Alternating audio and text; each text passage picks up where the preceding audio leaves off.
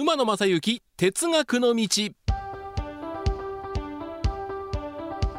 皆さんこんにちは。NBS アナウンサー馬野正幸です、えーこの4月この4月でだいぶ前になりますけども4月を過ぎて、まあ、年度が変わってアナウンサー33年目、えーですから33年前ですよね。学生だったのは。